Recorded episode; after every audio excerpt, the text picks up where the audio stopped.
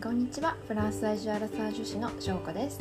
このチャンネルではパリだけじゃないフランス生活やフランス語について海外で楽しく生きていくコツなどをゆるくお届けしています。フランスや語学に興味がある方海外移住しているこれからしてみたいなという方などとラジオを通して交流できたら嬉しいです。今日はですねえフランスで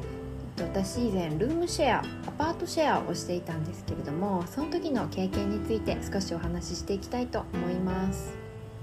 以前フランスのニース南仏のニースに住んでいたことがあるんですけれどもそこでね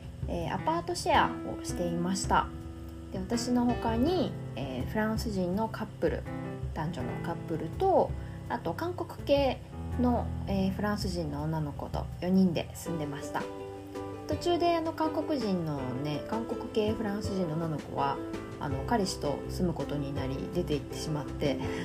その後は普通にフランス人の別の女の子が入ってきたんですけれども、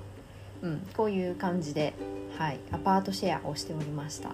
でフランスは結構アパートシェアっていうのが一般的であの特にね学生さんとかは多いと思うんですけど1人暮らしするってなってあの日本みたいに何て言うんでしょうワンルームのお部屋が少ないんですね、まあ、特に都市部だともうそうだと思うんですけどあのあまり新しくバンバン新しいアパートを建てるってことをしないのでそういう小さい一人暮らし用の家っていうのがそもそも少ないんですね。であとはあのちょっと広めのアパートをみんなでシェアして分けることで、まあ、家自体広いじゃないですか。共用部分はあるけど、まあ、自分の部屋もあってっていうので、えーと、ルームシェアは結構若者の間では一般的な、はい、住み方です。で私はニースそもそも知り合いも全然いなかったのであのいきなりね一人で暮らすのはちょっとなっていうのもありましたし、うん、あの在宅でね仕事してるともう本当に一言も喋らない日とかもあるんですね。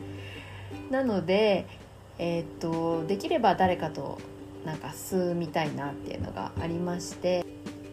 だいたいこちらだと、うん、部屋探しのパターンとしては普通に不動産を通して部屋を探す場合かあとは掲示板とかあのネットの掲示板とかフリーペーパーで見つけることが多いと思います。で日本人向けの例えば日系の不動産っていうのはパリにもあるのであのパリにね住まれる方は結構日系の不動産を通して借りる方も多いんですけど、まあ、私ニースでしたし日系の不動産あるのかな？なんかちゃんと見てないんですけどやっぱり手数料とかもね多く取られちゃうのでもう直に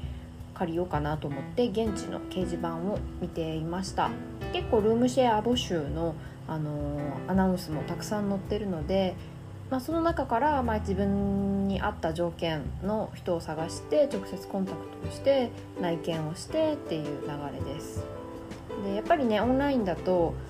たまにあの詐欺みたいなのもあるんですね。だったりとかあの一人暮らしのちょっと女性を狙った男性の大家さんとかあのそういうのがあるのでねあのすごく気をつけなければいけないんですけれども、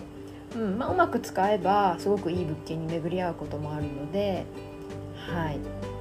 私はそういう感じで見つけました。私結構そういうあの何でしょう賃貸の賃貸情報とかあのお家の間取り図とか見るの結構好きなので、うん、あのサイト眺めてるだけでもすごいね面白いんですけどやっぱりこう都市部に近いとかあの公共交通機関あのトラムだったりメトロだったりの駅が近いところとか街からあのメインストリートから近いところとかはやっぱり条件がいいので応募者もたくさんいるんですよね。うん、で特に、えー、っとニースだと、まあ、夏の時期バカンスの観光客もすごく多いので、えー、そういう夏の観光客だったり夏のアクティビティのための季節労働者の方とかも結構いらっしゃるので、うん、夏は結構あの激戦になるかもしれないですね。ただえっと、その分例えばあのバカンスでどどこか1ヶ月とか2ヶ月とかあの行ってしまう場合もあるので短期であれば例えばこう誰か住んでる家のあのお部屋を間借りするという、まあ、エア BNB 的な、うん、感じで短期だったらもしかしたらそういう借り方もできるかもしれないですね。あとは、えー、学生さんの新学期、まあ、こちらはだいたい9月が新学期になるんですけれどもその前になるとやはりあの学校に通う学生さんたちが部屋を探しにあの殺到するので、まあ、日本でいう4月ですよね、うん、お部屋はちょっと見つかりにくくなるのかなという感じがしました。で私自身は、まあ、学生でこう毎日こうみんなでこう飲んだりとかパーティーしたりっていうような年でもなかったのでなるべくね平均年齢が高いところを探しました。だいたいどこのページでもあの今住んでる人の情報とかも書いてくれてるので逆にその情報がないところは怪しいので避けた方がいいんですけど、うん、あのどういう方が住んでるのかなとかうまくやっていけそうかなとかそういうのをチェックしながら見ていく感じです。で最終的に私選んだのがあの冒頭でお話ししたあのカップルが、まあ、メインであの借りていてでプラスえ女子2人っていう構成のアパートだったんですけれどもそこもね平均年齢が本当みんな全員30代30代前半後半うん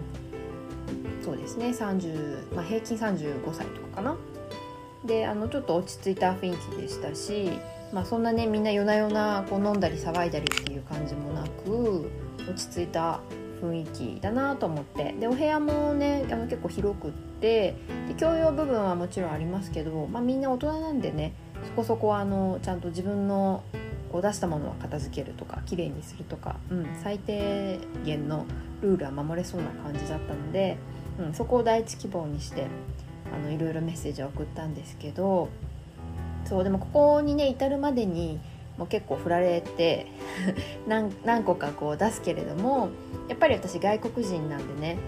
こうなんかなかなか難しいところもあったりとか、まあ、もちろん保証人の問題もあったりとか、うんまあ、ちょっとハンデはあるんですけどもそう応募してる中でね、まあ、気づいたのが、まあ、私そうハンデがあるし外国人だし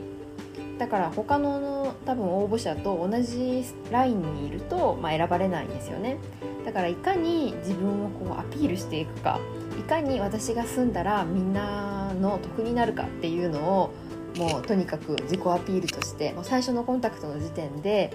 あのメールに書いてアピールしました。でまあ私日本人なのであの例えばねあの時々こうお寿司作れますとかこう異文化の中で暮らしてきてるので、まあ、どんな人ともうまくやれますとか。で日本はあのお家の中で靴をあの脱ぐので基本的には家はすごく綺麗にしますし私も自分の靴自分の部屋で自分の靴は脱ぐのであのお部屋のね状態は常に綺麗に保たれますとか。なんかそういう感じであの住んでるもともと住んでる人たちとか大家さんがあのこの人だったらまあ綺麗に使ってくれそうだなとか、まあ、安心して貸せそうだなっていうあの自己アピールをねこうガンガンしていくっていう、はい、作戦を取りました。で最終的に、まあ、あの第一希望だったすごい一番私的には条件のいいお部屋にあの住むことができたのですごく良かったんですけれども、うんまあ、お部屋探しにね限らずやっぱりこう海外で生きていくには、うん、なんか理解してもらおうと思ってこう受け身でいたらやっぱりこう理解してもらえないというか、まあ、外国人なんでね私たちはもう生まれた環境とか文化とか全く違うのでもともともやっぱもう違うんですよね。なのでこう、まあ、言わないでも分かってくれるだろうとかこう理解してくれるだろうっていう受け身の体制でいるとやっぱり分かってもらえないっていう。だからこそ、まあ、理解してもらうためにはこう自分からこう知ってもらう努力、まあ、自分をどんどんオープンに見せていくっていう努力もね必要なんだなっていうのをすごく感じました。はい。今はもうそのうちは出てしまったんですけれどもうんなんかアパートシェア楽しかったなっていう はい思い出いっぱいあります。皆さんはルームシェアアパートシェアしたことありますか？ぜひその体験談なども教えていただけると嬉しいです。それでは今日の配信はここまでです。お付き合いいただきありがとうございました。私のレッスンや企画コミュニティ情報など最新のお知らせは LINE 公式にて先行配信しています。よろしければお友達登録していただけると嬉しいです。質問やテーマのリクエストなどコメントやメッセージもお待ちしてます。ではまた次の配信でお会いしましょう。アビアント。